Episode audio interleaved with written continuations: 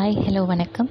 நான் உங்கள் கண்ணம்மா பேசுகிறேன் இன்றைக்கி நம்ம பார்க்க போகிற எபிசோடோட பேர் தீராத காதல்.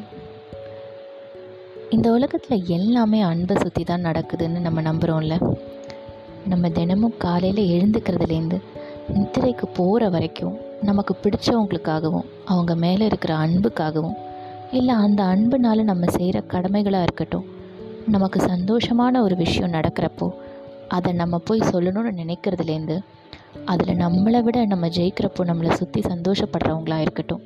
இது எல்லாத்துலேயும் தன்னலமே இல்லாத ஒரு அன்பு இருக்குது அன்புனால் நம்ம சம்பாதிக்காத மனுஷங்களாக இருக்கட்டும் அன்பை சம்பாதிக்காமல் வாழற நம்மளோட வாழ்க்கையாக இருக்கட்டும் ஒரு பிரயோஜனமே கிடையாதுல்ல.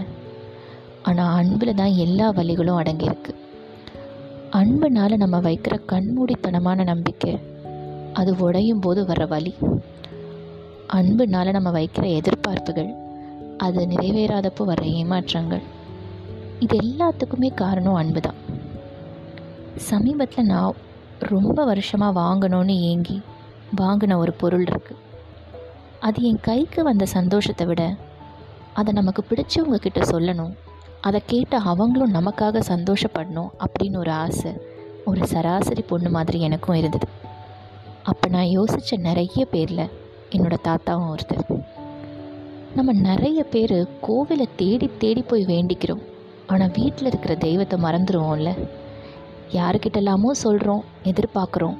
ஆனால் கூடவே தாத்தா இருக்கிறப்போ அவர்கிட்ட முதல்ல போய் ஒரு நல்ல விஷயம் சொல்கிறப்போ அவர் கண்ணில் வர்ற அந்த சந்தோஷமும் கர்வமும் இன்னும் எத்தனை பேர்கிட்ட சொன்னாலும் என்னால் பார்க்க முடியாத ஒன்று தினமும் பேசக்கூட வேணாம். நம்மளை தாண்டி போகிறது போதும். நம்ம பார்க்குறது பேசுகிறது இதெல்லாம் வச்சே நம்ம சாப்பிட்டோமா? கோவமாக இருக்கோமா?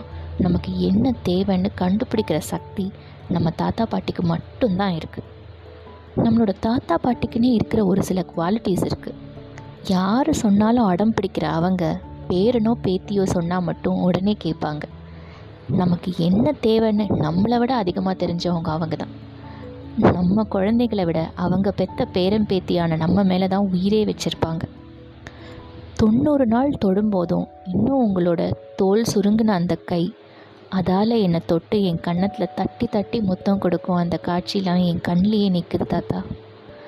நம்மளை எத்தனையோ பேர் பிடிச்சவங்களுக்கு பிறந்த நாளோ இல்லை வாழ்க்கையில் அவங்க ஜெயிக்கும் போதோ அவங்களுக்காக தேடி தேடி பக்கம் பக்கமாக வாட்ஸ்அப் ஸ்டேட்டஸ் போடுவோம். இல்லை ஒரு போஸ்ட் போடுவோம். அவங்க என்ன பண்ணுவாங்க பதிலுக்கு? ஒரு ஸ்க்ரீன்ஷாட் எடுத்து வச்சுப்பாங்க. ஆனால் இதே நம்மளோட அம்மா அப்பா தாத்தா பாட்டிக்கிட்ட சொல்லியிருக்கீங்களா நீங்கள் அவங்கள உங்களுக்கு எவ்வளோ பிடிக்கும் அப்படின்ட்டு. நம்ம ஃப்ரெண்ட்ஸ் எடுத்த ஸ்க்ரீன்ஷாட் கூட டெலிட் ஆக நிறைய வாய்ப்பு இருக்குது ஆனால் எவ்வளோ நாள் ஆனாலும் நம்ம சொல்கிற அந்த ரெண்டு மூணு வார்த்தையை தான் உயிராகவே மதிச்சிருப்பாங்க நம்மளோட தாத்தாவும் பாட்டியும்.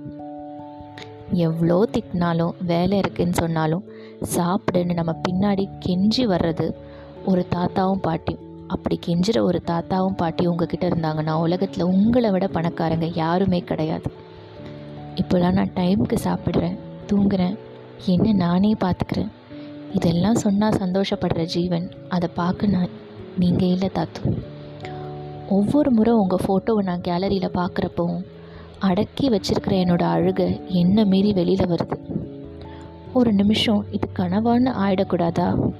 நீங்கள் கூட இருக்கக்கூடாதா நான் விடமாட்டேன் தாத்தாவை கூட்டிகிட்டு போகன்னு. யமன்கிட்ட நான் சொல்லக்கூடாதா உங்களை அனுப்பாமல் அப்படியே கட்டி பிடிச்சிட்டு வச்சுருக்க கூடாதான்ட்டு தினமும் அழறேன். இன்றைக்கெல்லாம் அழுகையை நிறுத்தவே முடியலையோ? அன்றைக்கெல்லாம் உங்களுக்காக ஒரு போட்காஸ்ட் போடுறேன். தினமும் உங்கள் முத்தம் இல்லாமல் பக்கத்தில் காலி இடத்தோட உங்களை நினச்சிக்கிட்டே உங்கள் பெட்டில் தூங்குறேன் உங்களோட கண்ணா. எத்தனை நாள் ஆனாலும் தீராத மறையாத காதல் இதுதான் போல. ஐ ரியலி மிஸ் யூ தாத்து.